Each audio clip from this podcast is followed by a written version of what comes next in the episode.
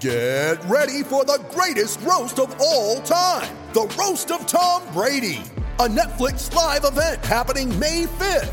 Hosted by Kevin Hart, the seven time world champion gets his cleats held to the fire by famous friends and frenemies on an unforgettable night where everything is fair game.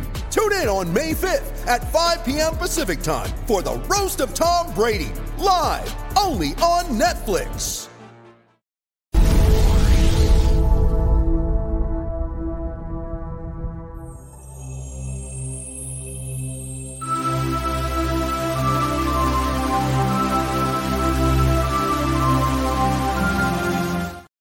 Good Sunday evening, everyone. Welcome to another edition of the Rocky Top Rewind. I am Brent Hubbs. Glad to have you along with us on this Sunday evening. Little NFL playoff football, pretty crazy NFL games today, uh, but uh, lots going on in the world of Tennessee athletics. We're going to dive into it here in the next hour. Uh, we'll take your questions, so jump on in those into the comments section as well. Be sure and uh, like this video, um, subscribe to our YouTube channel, and if you're not so subscriber uh, to VolQuest. Certainly recommend that you guys do that. Uh, we had a ton of coverage over the weekend. Lots of stuff from Tennessee's Junior Day up to the minute news on who is in town, uh, reaction from guys as they left town. Of course, full coverage of Tennessee basketball as well. So lots of things going on at VolQuest.com. Good conversation as well. Uh, it's going to be pretty uh, interesting here as Josh Heupel still looking for a uh, tight ends coach. We'll see where that search goes here in the next week or two.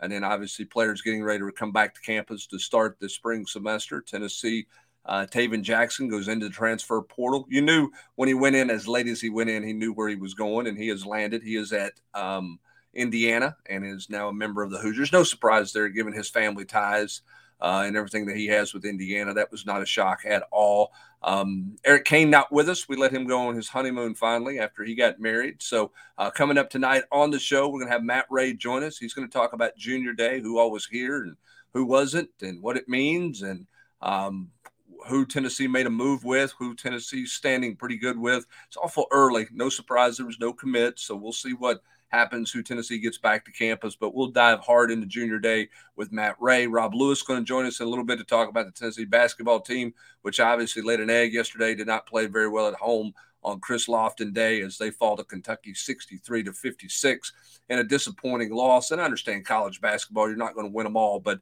uh, to lose to that Kentucky team with the way they were playing and for Tennessee to play as poorly as they did, shoot the ball as poorly as they did, we talked about it last week. They weren't going to continue to shoot 60%, but you didn't expect them to miss, um, you know, five layups the way that they did that cost them basketball. It cost them the basketball game. And obviously they got manhandled on the board. So Rob is going to um, join us a, a little bit later in the show. And then at the end of the show, Austin will make his regular appearance. He will recap some thoughts on Junior Day, uh, talk a little bit more about some postseason games that some guys are going to be in, and we'll just talk a little all things Tennessee and take your questions as well. So jump on in here and get into those questions, and we'll dive right into those as well as uh, bring on our, our, our, guys as well. Matt Ray is going to join us in just a second here. Austin, I'll go ahead and Austin A. I'll go ahead and get to your question.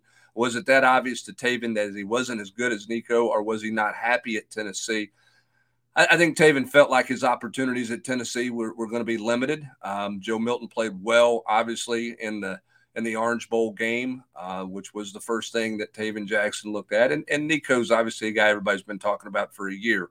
And so I think Taven felt like it was going to be in his best interest to find an opportunity elsewhere where he felt like he'd have a better shot at winning the job uh, and having a chance to get on the field. Going back home to Indiana uh, made a ton of sense. And, uh, you know, I think when when Nico committed a year ago and, and Joe Milton stayed, then I, I, think at that point Tayven Jackson was probably wondering kind of what his future was at Tennessee. Had Joe Milton left after he lost the job to Hendon Hooker, maybe he takes a different direction with that. Um, but obviously, in the situation that he was in, um, that that was not was uh, that was not going to be the you know, he, he just didn't feel like his opportunity to play at Tennessee was going to be there. So that's kind of where that's at. Keep those questions coming. If you got some recruiting questions, we got a guy coming up right now who can answer those for you. So let's welcome him to the program. He is the latest addition to the VolQuest family. He's got his VolQuest swag on right now. Look at him. It's Matt Ray's in the house. He's got him a backdrop going. He's got He's got his Peter Millar on. That's costing me an arm and a leg, thanks to Austin Price. But uh, looking good, Matt. How you doing, my man? I'm good, Brent. How are you? I'm doing great. All right, so Junior Day um, yesterday, and these are always interesting to me because what do you make of a Junior Day in January, right? So, what's your takeaway? I mean, they're, not going to get a bunch of commitments coming out of them, but you've talked to a bunch of kids who were here. You had a bunch of information on guys who were coming here. Give give the fans out there tonight a big picture takeaway from, from Junior Day number one for Tennessee after the season that they just had. Well, I think it starts with what you said right there. After the season that they just had, uh, the the first takeaway for me as we started talking to guys yesterday as things wrapped up was that Tennessee established um, a solid footing in the recruitment of a lot of elite prospects like Mac, Mike Matthews, Ryan Wingo, and those guys dating back to the season. Um, Williams Nwaneri, they caught his attention, even though he wasn't out here for a game day. He openly kind of admitted that the season's what really piqued his interest in Tennessee, is they were, you know, among some of the schools recruiting him hard. And I think you start to see Tennessee, you know, benefit from an 11 and 2 season. You, you look back, you know, each year there's going to be games that sell out or get close to a sellout at Neyland Stadium with with Florida and Alabama Georgia in town. But when you can capitalize on those game day atmospheres and win, and those and those recruits experience that, I think I think that's what we saw the most of yesterday was a lot of elite guys, highly sought after guys come back to town and it, were excited to be there. It was a long day for those guys, and they were still very engaged. You know, throughout the day, sat through a basketball game, sat through meetings with coaches, photo shoots, and tours. So I think overall, that was the biggest takeaway for me was the impression that Tennessee's season made on some of these guys. How much of this, Matt, is now Tennessee's reaping the rewards of tangible evidence versus hope? Yeah, I, I think absolutely. You know one of the things that we heard yesterday from multiple receivers was, you know, they had a Biletnikoff winner in Jalin Hyatt. You know, and you can you can openly point to that now. You can point to the fact that you know Hendon Hooker was a you know Heisman front runner for the majority of the season. You had the nation's number one offense. So I think you know that is a, a, very good point, Brett. It's not hope. They, you know, Kelsey Pope, when we had the chance to talk to those guys in open locker room after the Orange Bowl, that's one of the things that he told me was now we can point to the product. We don't have to point to the vision. And, you know, I think again, when you see these elite prospects come through campus, that's something you have to do because they're going to go to the Alabamas, the Georgias, the LSU's, places that have won championships. And, you know, it's, it's hard to overcome that sometimes.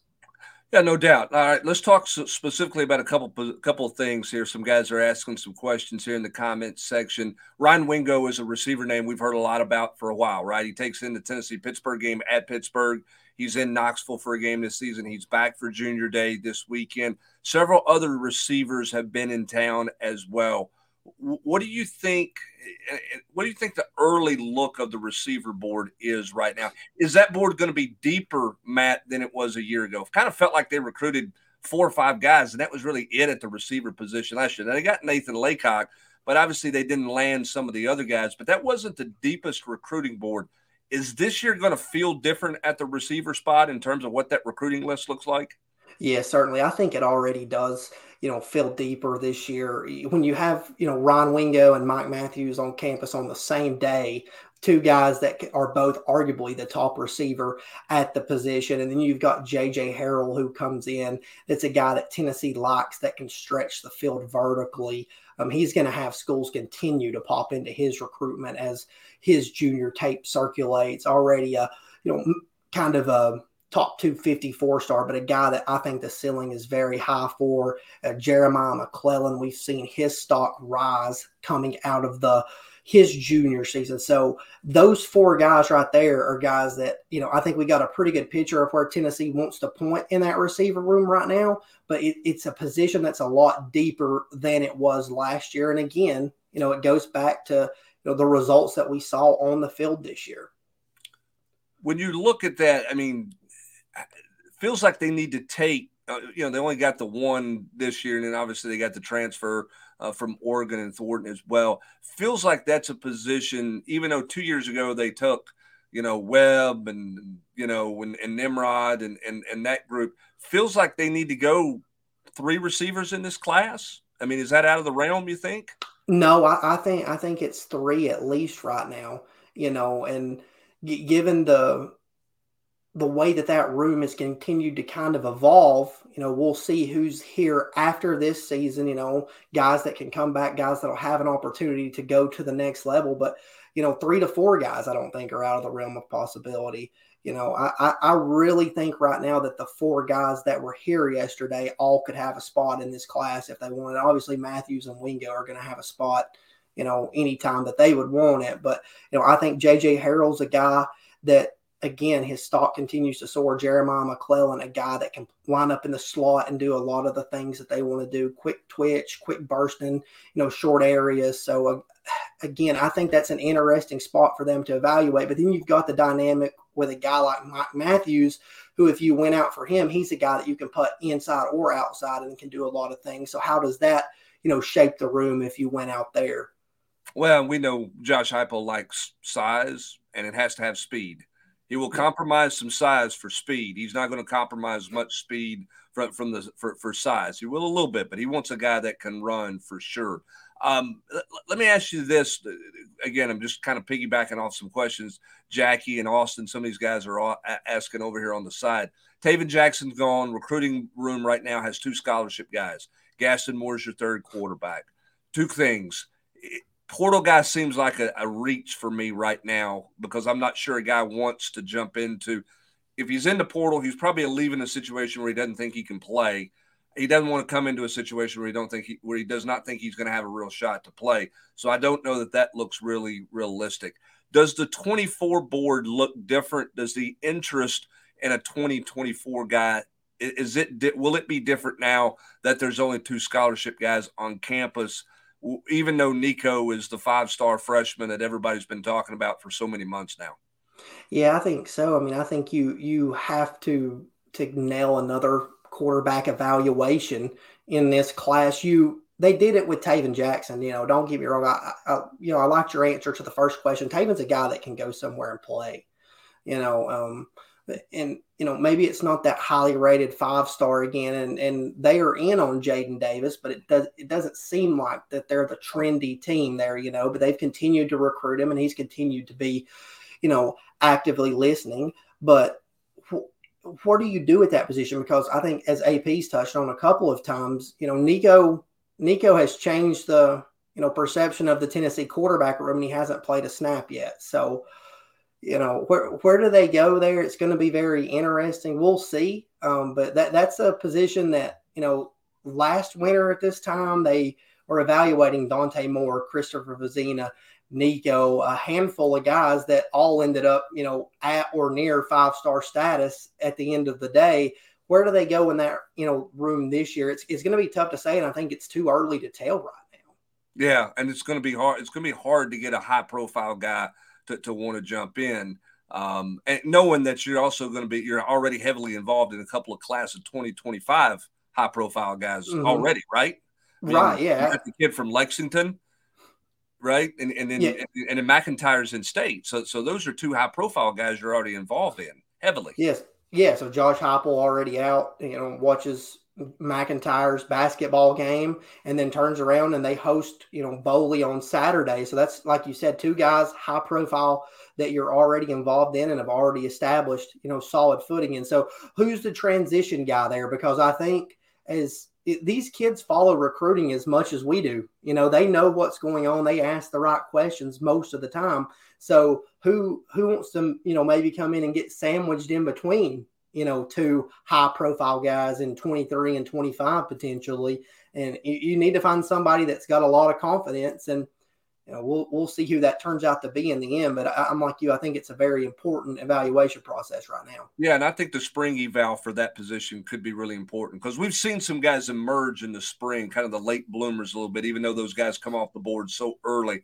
That's going to be a really important evaluation time, even this month is going to be an important evaluation time for Joey Halzle. It's not just about going and seeing MacIntyre play basketball. You're going out and looking for maybe a little bit of a diamond in the rough in that mm-hmm. 24 class because the high profile guys, you're going to have a hard time getting them to, to answer your phone call and, and really dive into that one. One guy who's got plenty of phone calls that Tennessee's trying to be involved in that Georgia has clearly made a priority is Sammy Brown. And, and Jackie wants to know where where do you think Tennessee stands with Sammy Brown? I'm gonna give you my take first of all. First of all, I love this kid. I love everything about this kid's game. He's a wrestler, so I'm I'm I'm hooked on that. He's a state champion wrestler. Um, he does have some family ties to East Tennessee, which is what brought him to campus a year and a half ago for the first time. But it feels like Georgia's got an early hand there to me. I don't know how you feel about it, Matt, but it feels like uh, if I were putting somebody out front, and, and Sammy's made it very clear nobody's out front, but if I was couching a bet right now, it's hard for me not to say Georgia is not going to be the front runner for him ultimately. Yeah, Georgia, Georgia probably right out front alongside with Clemson.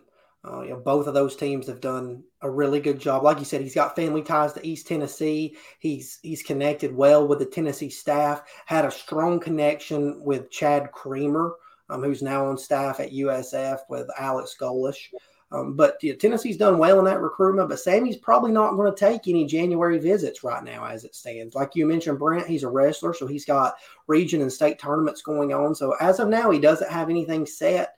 Uh, a lot of schools trying to get him to campus, and, and I don't think he wants to put any one school off right now or uh, cause anybody to feel left out while he's got all this other stuff going on. So I think he's a guy that will put wrestling in the rear view. And, you know, when that wraps up and the recruiting calendar reopens, he will get out and start seeing some of these schools again. But right now, you know, he has reiterated that there's not a clear clear leader, but Tennessee's definitely battling Clemson and Ohio State or Clemson and Georgia along with several others right now. Yep, really, really talented player. Wrestling's a lot of weekend stuff in the month of January, so he's not going to give up a Saturday on the wrestling mat uh, for for an unofficial visit to his school. I look for him to be out and about quite a bit in the spring. Um, so we'll see. All right, so Tennessee's got another junior day coming up the end of this month. Is that one going to, you think, gonna, I know it's early. You feel like that one's going to have the same amount of kind of juice that this one had in same in terms of the high profile names that, that were in town this past weekend, or is it too early to say? I it, it's probably a little early to say. We'll see who they get back up there, but I, I don't feel like it's going to match up to this one. And man, when you know when I put on the general quarters last night, one of the first impressions, and I said it earlier, is as we continue to talk to guys, it was wow, this is a, a really you know, sought after guy, and it just kept going and going and going until we finished the night with Ron Wingo. So um, uh, overall, just a really good collection of talent that Tennessee got to campus yesterday. I think that's going to be, you know, hard to match in two weeks. But you know, there's some guys coming in that are, you know, still big time recruits, guys that they have, you know, higher up on their board at certain positions. And and right now, the the early name that we know is Jordan Marshall, the running back out of Ohio. Yep, and uh, that's a big time name as well. Tennessee trying to get some offensive line guys in uh, as many times as they can for spring practice and, and all those things. And uh, I know Andrew, you're talking asking about some of the the 24 O line targets. The the Pringle kid looks like he's coming off the board early. That is not good news for Tennessee. That one needs to go longer for Tennessee, I think, to be in it. I don't think that trends well for him to make an early commitment at this point, Matt.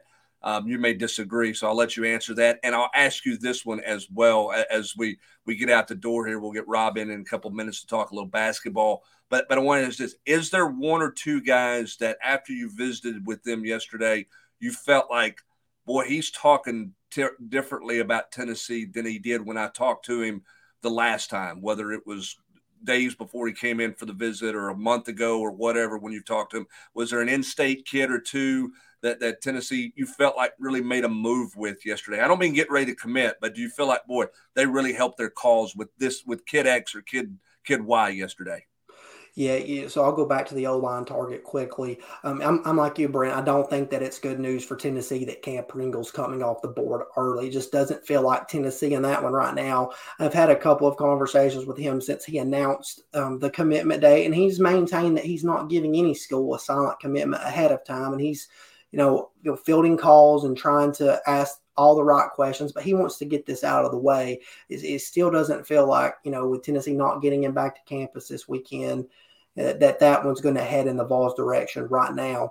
Um, another a couple of names I think to note: Tennessee's continuing to try to recruit the tackle position hard. Uh, you know, Daniel Calhoun out of Centennial in Roswell, Georgia. He's a guy that Tennessee had up a couple of times during the season, and, and Glen Elarbee has a good connection with him. He's playing basketball right now, so his schedule is all over the place, not traveling as much on the weekends. Um, Donovan Harbor out of Wisconsin didn't make it down. And then Josiah Thompson, the um, highly sought after tackle out of South Carolina, he was scheduled to come into Tennessee, but ended up having a last minute change of plans and, and went to Athens to see the national championship parade at Georgia. Um, so those are four names that you know Tennessee's really trying at at the tackle position, and I feel like right now that's that's where Tennessee's trying to grow this offensive line class at is at that tackle position. There, a couple of classes where there weren't as many tackle bodies, a lot of tackle bodies in 23 and a lot of good tackle bodies in 24. And you just you have to swing there when when you right. have that many guys, you know, it's such a premium position now. And then, you know, as far as moving the needle with some guys, Austin and I talked to, you know, pretty much everybody that came through, it felt like um, the two Maryland kids from St. Frances, you know, Tennessee has impressed them during the season, and they both came out, you know, and said that Tennessee right now is setting the bar in their recruitment. They they both have varying timelines, um, but right now Tennessee's in a good position for Efe Obadogwu and nice. Idris. Yeah, Say I, it with conviction. Say it with conviction. I, I think I got. I think I got it. We'll just call him Iffy. Yeah, right? we're just gonna we're just gonna call him Iffy the we're rest boys, of the way. Yeah, right? me and yeah. Iffy are boys. yeah, yeah. So, um, and then Idris Farouk, you know, uh, teammates. They liked what they saw at Tennessee. They liked what they heard from Tim Banks and Willie Martinez. It felt like Tennessee moved the needle with those guys as they're looking at probably spring to you know early summer commitment timelines. In state, you know, Boo Carter and Marcus Goree both back up here. And Tennessee's been sitting in a good position for both of those guys for a while. It just comes down to how many more visits are they going to take? And you know, when do they want to see this thing wrap up? You know the more visits you take the more you know that you know some uncertainty can creep in i guess. But tennessee's been in a good position for both of those guys. I think boo and marcus both got some more questions answered that they wanted yesterday. Um, you know, and I think again, probably for me, Ron Wingo, I think right now, what Tennessee's done since, you know, really late last summer with him, I think Tennessee is, you know, in a really good position for Ron Wingo coming out of this first junior day, as he's going to take some more visits. He's going to be at Texas A&M and Colorado for sure in the coming weeks. So we'll see what happens with Ron Wingo coming out of the winter. But the Vols are in a really good position there as they continue to work that recruitment hard. Uh, fantastic stuff, Matt. Hey, you you earned your you earned your swag on this one. I'm I'm really starting to see why AP you know is into this Peter Millar. It's it's quite the comfortable shirt. It's quite the comfortable shirt. I tell you what, we're quite comfortable with you as a part of the VolQuest family because great stuff leading up to Junior Day. Great stuff uh, coming out of Junior Day as well. Thanks for your time tonight. Hey, if you like what he says here, he's going to be on the podcast with us on Tuesday. He'll be on the Thursday podcast as well plenty of recruiting stuff coming up in the next couple of days following Tennessee's junior day as well. That is Matt Ray. Matt, thanks, buddy. We'll talk to you soon. Thanks, Brett. All right, see you. Thank you, Matt. Matt Ray joining us now. I tell you what, Trey, we're just going to roll. Okay, we're running a couple minutes late. Uh, I'm good. I'll get me a gulp of water here while Rob Lewis is talking about the debacle that was Thompson Boling Arena yesterday uh, for Chris Lofton Day. So let's welcome Rob into the program now. Tennessee falls to Kentucky by a score of 63 to 56. Rob, I said this off the top. You're not going to win every game. Tennessee was not going to go unbeaten in SEC play, but that one yesterday was a tough one to swallow. Well, it was just ugly. I mean, Tennessee played a terrible basketball game, did not deserve to win. Um, just got, I mean, I, I, wrote this yesterday. Kentucky beat them at their own game. I mean, Tennessee most nights is is the tougher, you know, grittier harder working team, and they weren't yesterday. Kentucky beat them up, and, and Tennessee got exactly what they deserved on a night when, when you get out rebounded 43 to 23. Yeah, I mean, I think of all the things. Look, you're, you're not going to shoot the ball well, right? I mean, you're not going to shoot. You, you said it last week on this show, or uh, maybe it was on a podcast. I mean, they're not going to shoot 60, 65% from the field like they did, you know, against Mississippi State and South Carolina for a week of basketball. You're going to have nights where it, it doesn't go in the bucket. Um, but to miss the bunnies, to miss the layups, but to get out rebounded like that, that that that's got to be an ugly film session for Rick for Rick Barnes with those guys on the rebounding end because that's the biggest surprise and the biggest takeaway for me is just getting out muscled on the glass. I know you had concerns about their rebounding ability in the preseason, uh, but they had answered those pretty well against some pretty physical teams. But they didn't get off the bus from the rebounding standpoint on Saturday. No, not at all. And you know, and I'm I, I, I still think they're better than that. But I mean, I don't think it was fool's gold, you know, to think that they had solved their rebounding issues or kind of answered that question because they came into yesterday's game leading the SEC in rebounding, right. plus nine, you know, over almost plus ten per game in rebounding margin, and and that had not just that wasn't a product of just the non-conference schedule. I mean, that had carried over and been true in, in the SEC games they played, and you know, so much of rebounding is just effort. I mean, you know, you, you knew Tshiebwe was going to get his, but you know, he, he had what 13 rebounds. I mean, that, that's a big number, but for him, that's an that's an average night at the office. I mean, Tennessee just didn't have anybody show up, and you know, the wing Josiah, I think was was the leader with five. They do, you know, ha- had four. Uros played a, a, great game offensively, but had three. In Nkamhoua, who you know, Rick didn't completely throw into the bus after the game, but it was incredibly clear that he was disgusted with what he got from Olivier Nkamhoua, who just played 13 minutes in that game, grabbed two rebounds. I mean, Tennessee just no showed on the board, and for for a team that really prides itself on effort and um, you know being prepared, execution, I, I, was I was flabbergasted. I mean, I wasn't surprised. I mean, upsets happen in college basketball. I mean, that didn't that wasn't a stunner, but for Tennessee just to get outworked and, and out hustled the way they did on the glass, I wouldn't I wouldn't never have seen that coming. Rob, a lot of people talking and wanting to compare this to, to Michigan, the Michigan game a year ago, right? If if Tennessee doesn't can't, can't score from the perimeter, boy, they got real problems. When they're scoring from the perimeter, they can beat anybody in the country. But when they can't score from the perimeter, just like a year ago in the NCAA tournament, it, here's this is what happens to Tennessee. What do you make of this team offensively when they're not shooting 45, 50% from the field? I mean, they're, they're just not very good, and it's going to be a struggle. It's going to be ugly, but as bad as they shot the ball yesterday, three for 21 from three point range, it, they played well. If they just rebound the basketball, they win. And It's a broken record. I'm going to keep harping on it, but that's the fact. I mean, Kentucky shot 35% for the game. In Tennessee wasn't great, but they shot 40%. A lot of that was Uros. You know, he was nine for 11. Right. But um, still, it's it just yesterday was just all about the rebound. They gave up 13 offensive rebounds and managed three themselves. And they managed three offensive rebounds on a day where they had 34 chances to track down their own misses. I mean, that's that's a pretty low percentage. Yeah, but again, you ready? Showtime. On May 3rd, summer starts with The Fall Guy. What are you doing later? Let's drink a spicy margarita. Make some bad decisions. Yes.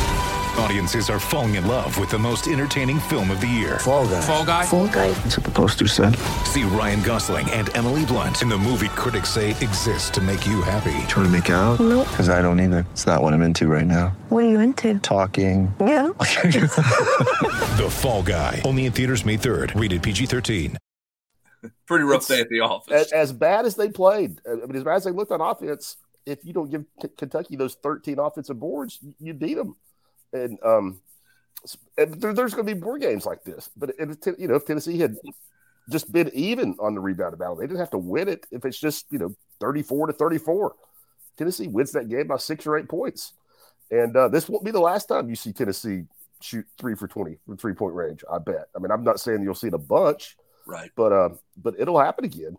Do, and, do, does this, I know they didn't finish at the rim. I think I think I had them with five missed layups. I don't know how many you had them finishing with. But but I thought there was pretty clear five layups that they should have finished or had a had a real shot of finishing at the rim and didn't get done. Well, I guess I, I, I, remember three really bad ones: two by Zakai and one by Josiah. There, like really late, like in the last two minutes. Yeah, and I were that. I mean, and, and a couple other tough ones. Those were three that were just three that were bunnies, and and and maybe five. I had five total, but a couple of them were either finish or get fouled. Right? I mean, yeah. one, one, of the two t- type deals. Uh, does when you're three for 21, does this team need to, to commit to the rim better? Do they need to commit to, to attacking the rim, even though they missed some open layups? Is that is that the counter? Do they need to do more of that? I mean, I'm looking at Josiah's line, and I'm not picking on Josiah because he's been out a bunch and, and all those things, but two of eight from the field, six of his eight field goal attempts were threes. Is that I mean, is that a big deal or not a big deal? I mean, Hubbard, I agree with you, but I mean, I agree with you in principle, but I just don't think Tennessee has a bunch of guys that are great at, driving the basketball and getting to the rim. I mean, Santiago is probably their, their best offensive player. That's not his game. Now, Julian Phillips can do it. He didn't do it yesterday. Two points, and you know, you I'm never going to blame a freshman, you know, for for being the reason Tennessee lost, and he's not the reason Tennessee lost. But in, in that game, uh, that kind of stage, you'd like to see him take more than two shots from the floor. But I just, I mean, I, I think that's you know Santiago's game, Tyreke Key's game, Josiah's to some extent with the improvement he's made. I mean, it's they've got to be able to knock down open three point shots, and a lot of T- Tennessee's offense is predicated on getting those guys o- open looks. But as far as just having you know a pure slasher, you know, outside of Julian and, and maybe Mashack to a certain degree, I mean, they just don't have a guy that is you know, got an explosive first step that's going to blow by his man and, and, get in the paint and finish. And you know, Phillips needs to be that guy. And again, not blaming all, anything on Julian, but in a game like that, like that game was yesterday, you'd really like to see him be a little more aggressive about using his length and athleticism in the paint. Do, do you think? Do you think the fouls, a couple of those fouls called against him, negated any aggressiveness that he Man, had? That one charge that stands out to me that was really. I mean, you know, I, I, didn't, I didn't think it was At a horrible.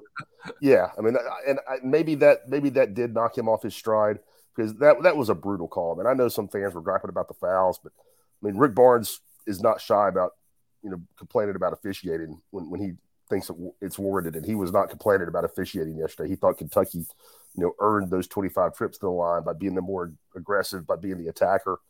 Um, and he, you know, did certainly didn't feel like his team brought that to the table.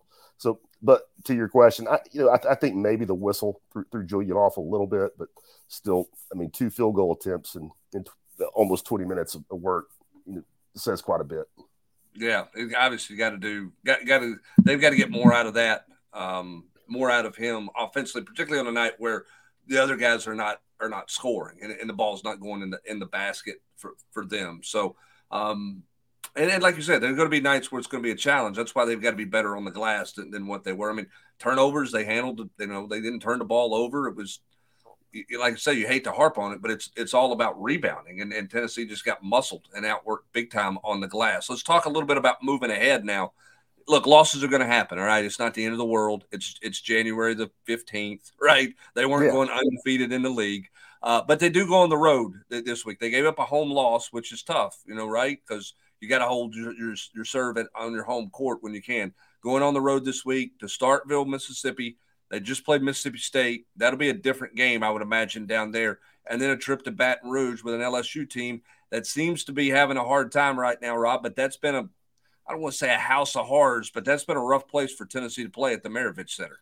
Yeah, it has been, and and I would expect you know Mississippi State to be a lot better. But I mean, but this is still a team you you just beat by you know thirty five points uh, a couple weeks ago. I mean, I, I, think Tennessee's you know should win, and Mississippi State's really struggled um, since SEC play started. They're one and four. Their only win was over Ole Miss. Lost at Georgia um, last week, and, and similarly, you, you, mentioned you know LSU is not having a, a great year. They're also one and four.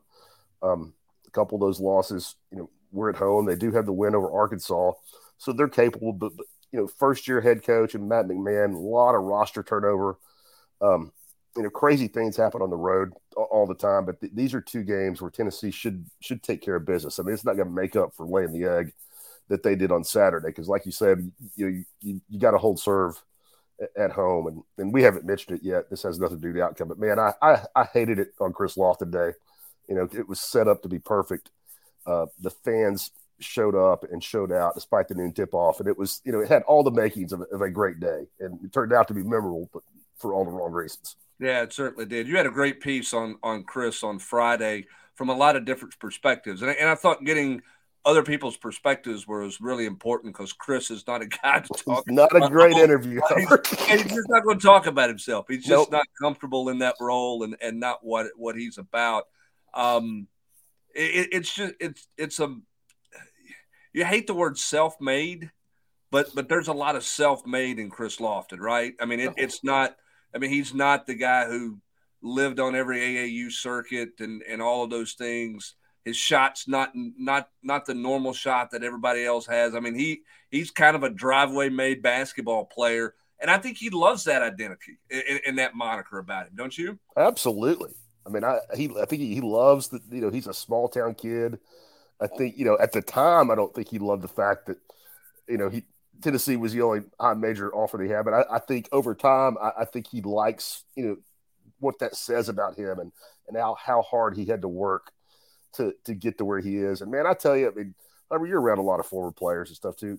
That that tells you more about a guy than anything, or is what the people that he played with, whether it's football, basketball, and man, the people that that played with Chris Lofton, that, that coached Chris Lofton, I mean, the respect is off the charts. I mean, just off the charts. And I, I had a great. You you know Aaron Green well. We both know Aaron. and after the game, um, Aaron was talking with Chris, and I went down to you know congratulate Chris and, and speak with Aaron for a minute. And you know, Aaron also wore number five right at, at, Tennessee, and he had a running joke with Chris all day. Like it's about damn time they got our number up there, big man.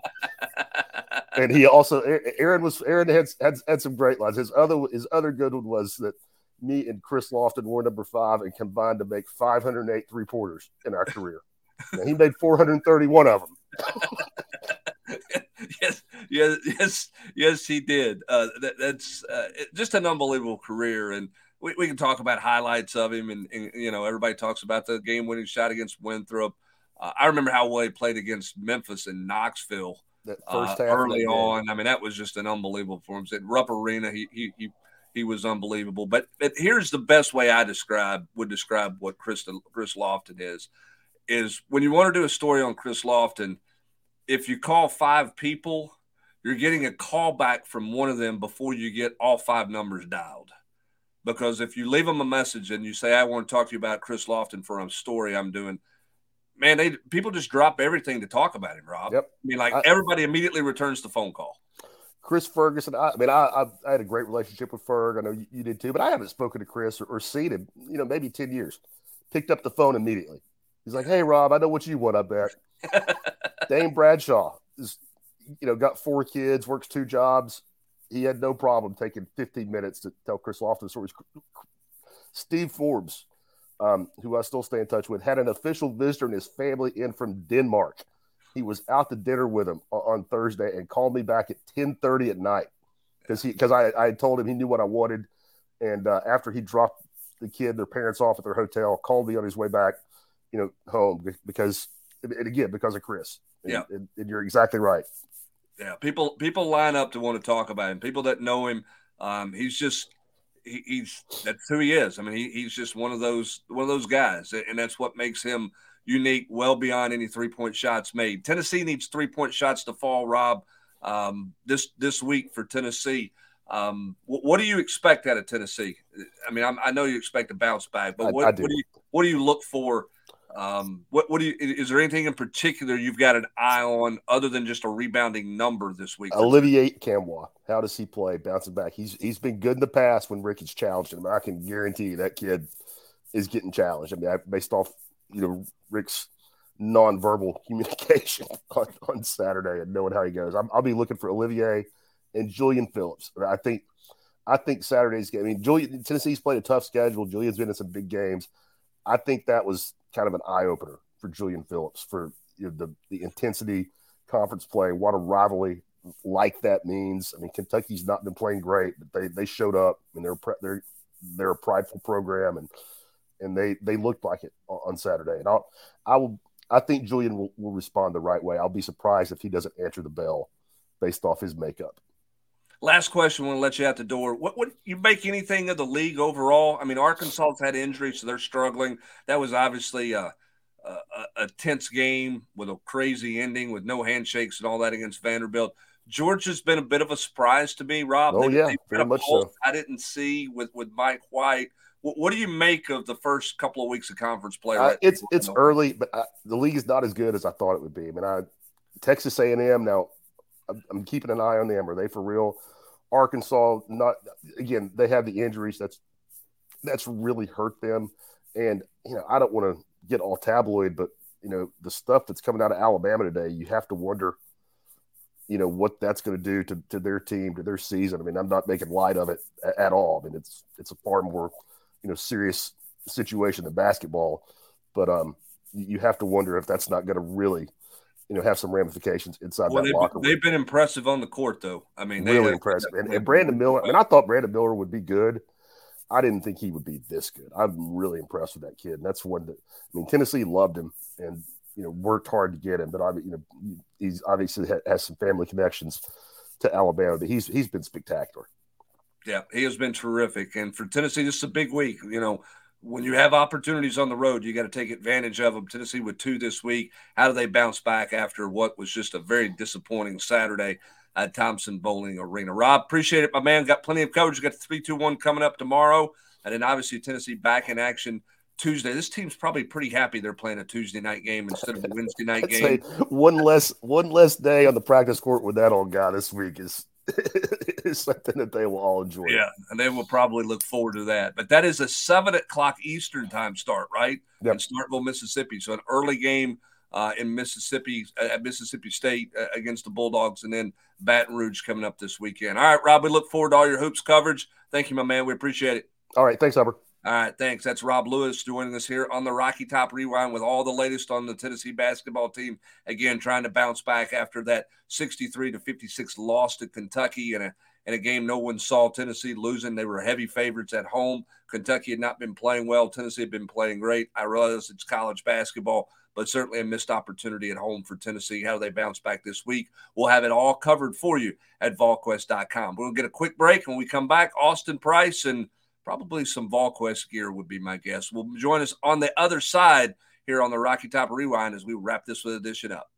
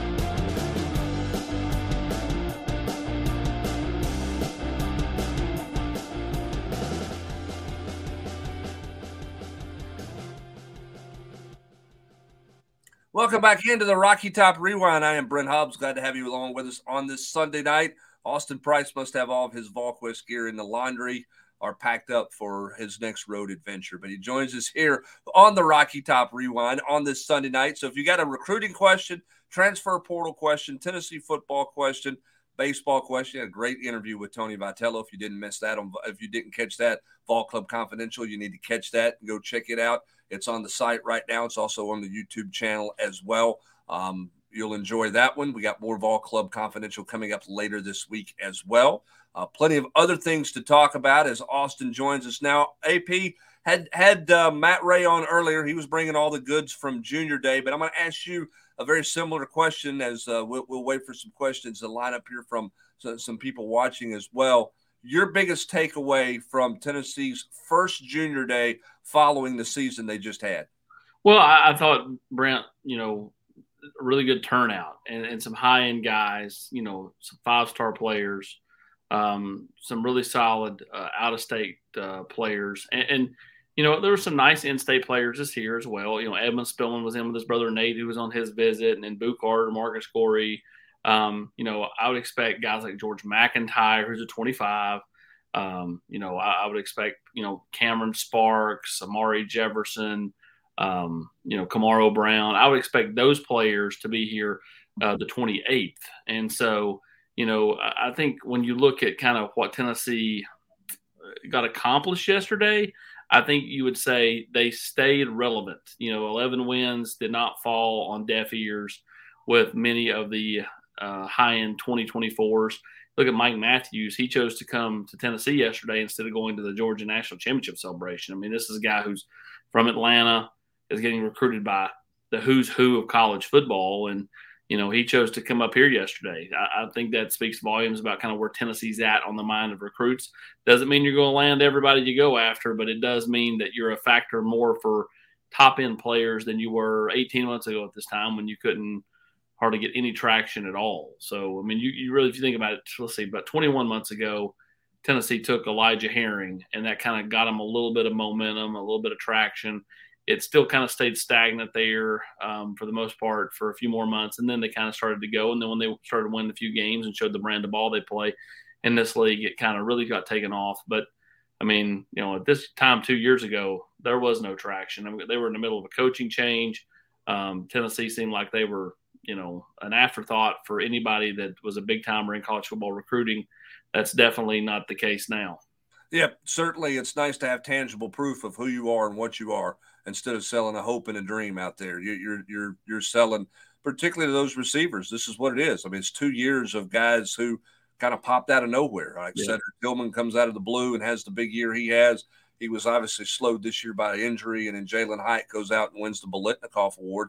I, I think that reaps. I think that reaps big benefits for the Ryan Wingos and, and the Mike Matthews and the JJ Harrells of the world. I, I think that if you want to know what what success means, there's an example of what success means, in my opinion, in recruiting. Well, it does, and I mean, it's not, and it's not just the the wide receivers too. It's, I mean, you know, you, you look at the the DBs that were here from St. Frances with Iffy and and then Farouk, um, and then you look at the the big five star defensive lineman from the state of Missouri that was here, and I'm until I learn it, I don't try to attempt to pronounce these names. Um, but uh, you know, eh, they just they're, they're more of a cool school now. And, um, you know, again, I, I, think that, you know, Tennessee's just got to stay after it. Again, you're going against the best of the best. Landing those top players is not going to be easy. You're going to land maybe a few, but most of the time you'll fail because that's, again, that's how this works. I mean, for the top end guys, if you land a couple of cycle, that's that's great. You want to try to start landing that guy, the, the players that are from like 100 to 250 you need to land your your line share of those. And so, um, you know, for the 2024s, I think Tennessee's positioned well. We've said that for months that the impact of 11 and 2 would be far greater on 2024 than it ever was in 2023. I think that bears out, and uh, we'll see if Tennessee can keep it going on the field. But you know, I, I, think for the most part, a really, really solid junior day, and I think it's poised to be just as big, if not bigger, in two weeks. All right, let's uh, get with a couple of questions here on the side that uh, in the comment section. Austin A's got one. Is Tennessee still recruiting Mazeo Bennett? They are, um, but at the same time, I mean, once that one kind of went the other direction, it's kind of hard for me to see him ending up in this class. I mean, he it, it feels like that you know he's trying to find something besides Tennessee. He was obviously at Alabama. Uh, is Kelsey Pope still recruiting him? Absolutely, but uh, you know, I don't think Tennessee's you know losing any sleep, you know, with Mazeo. They'd love to have had him in this class. They think he's a fantastic player, but you can't, you know, sit around and, and wait on him to maybe try to give you another look. You've got to go out there and continue to recruit top end players. That's what they've done with McClellan, Wingo, Mike Matthews, who could play either side of the ball, JJ Harrell. Um, you know, and then there's players in this state like Amari Jefferson, who I think can definitely play at, at this level he's committed to Tennessee for baseball, but I think he could very well end up as a football prospect before all said and done. Yeah, I mentioned this to Matt earlier. It feels like year two with Kelsey Pope. He's got a deeper recruiting board early on. We'll see what it we'll see what it turns into, but it feels like right now that there there's there are more names early on on that re- receiver recruiting board than we saw at any point last year. When it was, it really felt like it was two guys, maybe three guys all year long for Tennessee. Well, it was. It was Kyler Casper early, and then that didn't work out, and then Carnell Tate. They kept trying with Noah Rogers deep in. Never got anywhere. And never got anywhere. Never got into campus. Um, you know, uh, but you're right. I mean, it was you know Nathan Leacock, you know Cam Seldon, who again is more of a jack of jack, you know, of all trades, can play running back, receiver, a lot of different positions. Um, you know, I'm, I'm with you. It definitely feels like the board is bigger. Yeah. All right. Uh, Vols Bravos wants to know any updates on tight ends, including in the 23 class or the 24 class. Let's start with 23. You, do you think Tennessee is comfortable with that with that tight end room right now in terms of depth, or do you think they would still entertain a tight end transfer out there? I don't think there's a high school kid late. Do you think they would entertain a transfer tight end if he had multiple years of eligibility left? I think they would post spring. I think what you're going to find in spring is, hey, we, we need to add to that room. And so I think that there's a chance that if the right player went in post spring, they would absolutely try to add somebody post spring. It's kind of like quarterback. You know, if you can find someone, you're going to take them. But again, finding someone um, who's willing to come in and not be the guy is is going to be uh, harder than you think and and tough to come by. So I think with, it won't be as bad with tight ends, but at the same time, like you know, Jacob Warren, McCallan Castles. The one thing you can say about you know trying to find another tight end to you know perspective tight end that has multiple years left is, hey, those guys are one for ones. Like they're gone after next year. And so, you know, the following year would be you and Ethan Davis. Um, so I, I, think that that's definitely possible. But the question is, is who's going to be the tight ends coach? Right. And, and, and, so, like, you know, when I look at that, I'm, I'm looking firmly, you know, at three candidates. I'm looking, oh, okay. I'm looking at Look at you dropping nuggets tonight. All right, here we go. I'm, I'm here, let, me my, let, me get my, sheet of paper. No wonder you were calling me earlier and I didn't take your phone call. I, go I, ahead. I'm, looking at Jeff Faris. I'm looking All right. Je- hold on. Jeff Faris is from UCLA. For those yeah, who's from know. Knoxville um, right. originally, played at Knoxville Catholic, coached at Duke under David Cutcliffe. I'm looking at Seth Littrell or Littrell, however you say it. It's L I T T R E L L. Um, former head coach at North Texas. I think that uh, you know that's some place that Josh Heupel would absolutely look. They've known each other for a long time.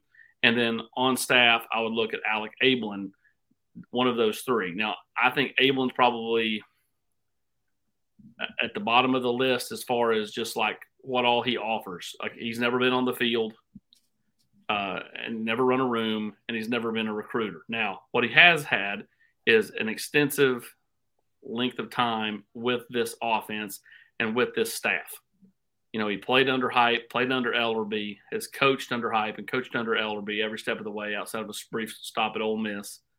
He makes a lot of sense in certain situations, but I think you've got to have a recruiter, which goes back to Luttrell or Jeff Faris, and I think those two uh, make the most sense from a standpoint of either knowing Heupel or being able to recruit the South and meshing well with a staff um, that uh, you know kind of handles itself a certain way. So you know, that's kind of where I'm at as we sit here on Sunday night, January 15th. Um, as for a timeline on when Heupel will make a hire, your guess is as good as mine. I could tell you that a week from now we'll be sitting here talking about Tennessee making a hire. I could also tell you that this thing drags into you know February, but I think sometime January, late January, um, is probably the you know that makes the most sense um, for a tight ends hire. And Faris is the one guy he would have to get to know that that and from an interview process, interview standpoint, would want to spend some real time with because of the because he he's got a deeper relationship with the other two guys. That's correct. Now I'll say this: I do believe that there has been a few moments where he and Joey Halzle have bumped into one another out recruiting over the years. So I think those two at least are acquaintances. He and Jerry Mack know each other quite well. And so like there are some ties there okay. that kind of like it's not just like you know learning from the ground up for the entire staff. Now again, for Heupel, yeah, I think that you know he and Jeff would have to get to know each other. Um, you know, more. I mean, I think they've met a couple of times and a couple of you know, you know whether it be a coaches convention or whatever over time. I, I don't think that, that they're they're regular acquaintances talking on the phone or right, you know, buddies or anything. Um, so like I think that you know those two would have to kind of you know learn each other. But I'm not saying the whole staff would. I think that, that there would be an in or, in or two there. Um, you know, if, if Jeff Faris were the pick of Josh Heupel and the offensive staff. Mother's Day is around the corner. Find the perfect gift for the mom in your life with a stunning piece of jewelry from Blue Nile. From timeless pearls to dazzling gemstones, Blue Nile has something she'll adore. Need it fast? Most items can ship overnight. Plus, enjoy guaranteed free shipping and returns. Don't miss our special Mother's Day deals. Save big on the season's most beautiful trends. For a limited time, get up to 50% off by going to Bluenile.com. That's Bluenile.com. And again, I, think, you know, Seth Luttrell makes sense in a lot of ways too, because again, he and Heupel have known each other. Um, you know, to me, I think those would be the top two. And again, if he if he promotes from within, it would be Alec Abeln, um, who has again played for Elarbee and Heupel at Missouri has coached with him the last several years. He just hasn't been on the field and he hasn't recruited. And again, that's going to be the thing that he has. If he's to get the job, he's got to prove. And I don't know how you do this, but he's got to prove, hey, I can overcome these things that are unknowns at this point. Yeah, and again, where where is Josh Heupel prioritizing? What is he prioritizing in the hire? What what is what are the most what are the most important two or three things for him? In terms of, of filling this position? What, what does he need? Where does where does he prioritize the recruiting ability versus someone who knows his system and et cetera, those types of things? And who knows exactly what Josh Heupel is thinking in, in that regard at this point in time. All right, let me ask you about quarterbacks. You, you mentioned transfer quarterback. I'm with you. I think that's going to be really challenging, right? To go get somebody who's going to come in knowing he's battling to be the third quarterback on this roster. Um, you know, is what he would feel like coming in. I think when you look at where Tennessee's yeah. quarterback room is, how does how does Tayven Jackson's departure now that he's going to Indiana in the transfer portal. How does that change how Tennessee approaches the class of 2024 quarterback recruiting um, moving forward? When you look, Joe Milton's going to be gone. You're going to have Nico, um, and then you're going to have, you know, that's the only scholarship guy you're going to have on your roster. How do they approach the 24 class now? Well, I think Merklinger down at the, down in Savannah, you know, makes a lot of sense in 24. You know, um, what does Cutter Boley do? You know, I mean, I, he's slated to be a 25, but technically, I think he could get out in 24 if if if a school really wanted him. But again, I don't think that's his preference, though. I think his preference is to stay in 25. Um, you know, what what happens, you know, you know, with with any of those guys, and then again, how does the season play out?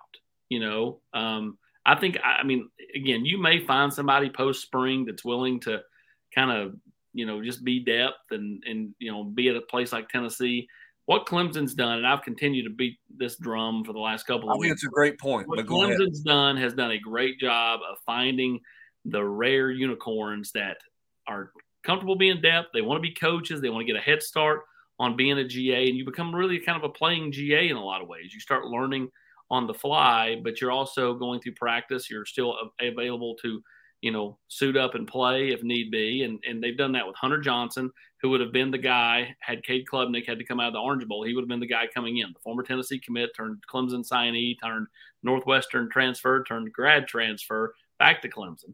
Um, you know, and then they've done that with Paul Tyson, former uh, Alabama slash Arizona State quarterback, who's the grandson of Bear Bryant. Uh, going forward, he will be that kind of like playing GA, kind of like learning on the fly those are few and far between. But what they've done there is really impressive because it's quality depth where you're not falling all the way to some lowly backup who's, you know, doesn't throw it that well and is, you know, not not that big. So, you know, I think what Tennessee's going to struggle with is finding that person. So to me, it most likely is Gaston Moore as the three. They'll try to find a quality walk on if there's one available um, to add to the roster. Outside of that, I just it's hard to see them adding anybody. But how does the season go would be my question. If Joe is the guy, I don't think you you sweat that much next year. But I do think that there's a real a real pause heading into 2000 and you know 24 because you know Nico's going to be the guy and who's behind him. You know, I mean, I'm just can you can you sign anybody in the 24 class? Now you'd yeah. be young in that room regardless. You know, with a second year player in Nico, but I mean, can you find a 20 somebody in the 24 who's a quality guy who says, "Yeah, I'm going to come in and compete," you know, with with Nico after seeing him practice and and watching whatever happens unfold during the season. I, I don't I don't think it's a lock AP that that a 24 guy is just going to say, "Yeah, I want to I want to come be in that room and come be a part of things." I, I don't. I'm not saying they can't get one because I believe they can, but it, it, almost feels like they've got to find a little bit of a diamond in the rough or, or have a really good evaluation on a kid early, similar to what they did with Tayven Jackson, right? I mean, Tayven Jackson wasn't the highest acclaimed guy when they got him. And I think we saw enough out of Tayven Jackson to think he could have developed into a solid player at Tennessee. Yeah, 100%. You know, I, I think that, you know, Tayven saw the writing on the wall and and decided, you know, I could go through spring – but the chances of me actually getting any kind of real run at Tennessee are not great.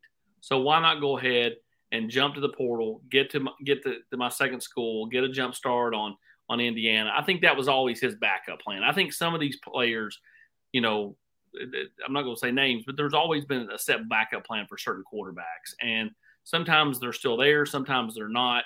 In, in this instance, you know, for Tayven, Indiana was absolutely still there. His brother's still there for the time being, playing basketball. Just made too much sense. Everybody kind of knew where that one was going. Had it not been Indiana, it would have been a, a real shocker.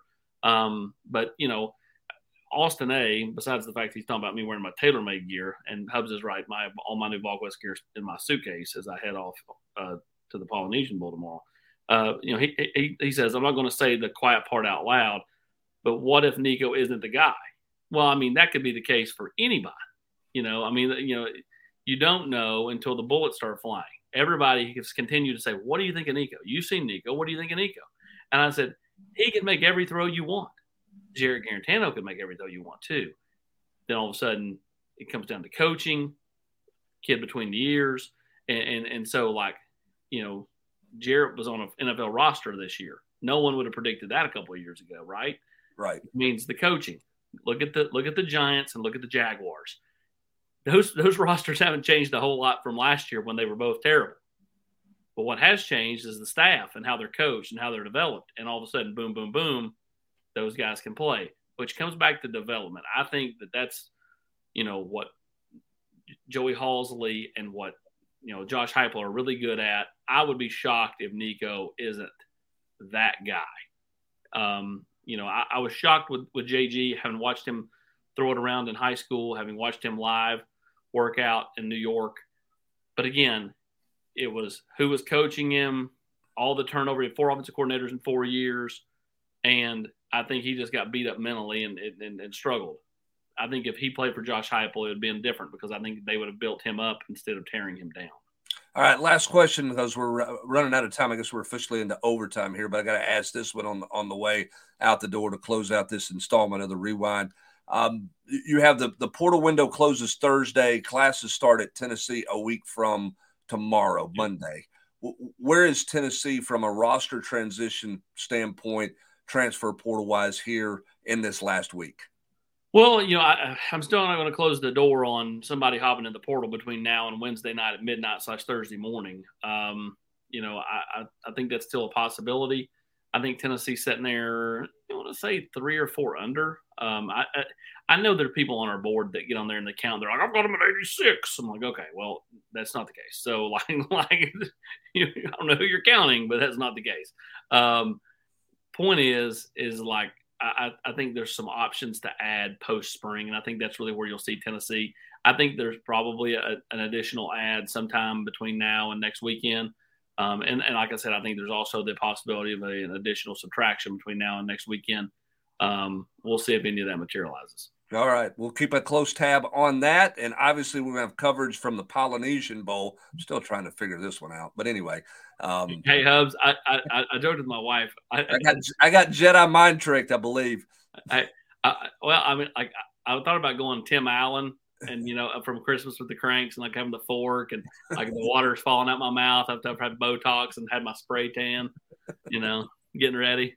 Yeah, yeah, that's it. Getting ready. Full coverage of Nico and, and Cam Seldon still there? Is he is he No, he, he ended up deciding not to go. He played in the army game and a little too much travel. And honestly, he has one of the weird the one of the rare high schools that, you know, they do they, they go to Christmas break and the semester's not over. So he actually his last day of high school was a couple days ago.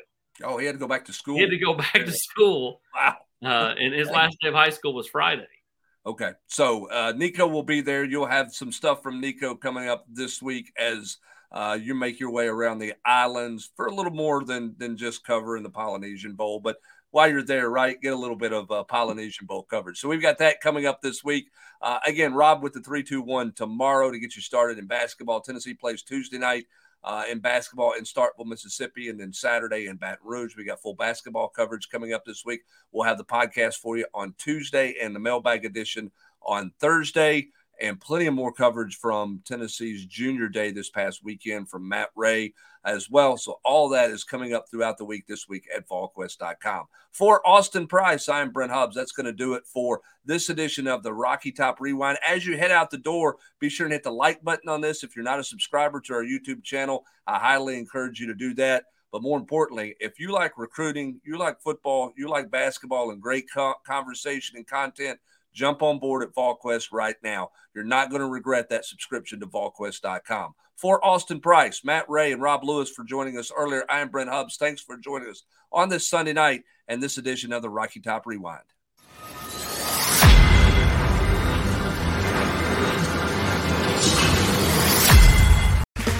Okay, round two.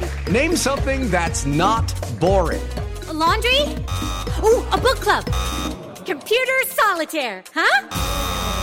Ah, oh, sorry, we were looking for Chumba Casino. That's right. ChumbaCasino.com has over 100 casino style games. Join today and play for free for your chance to redeem some serious prizes. ChumbaCasino.com. No purchase necessary. Full prohibited by law. 18 plus terms and conditions apply. See website for details.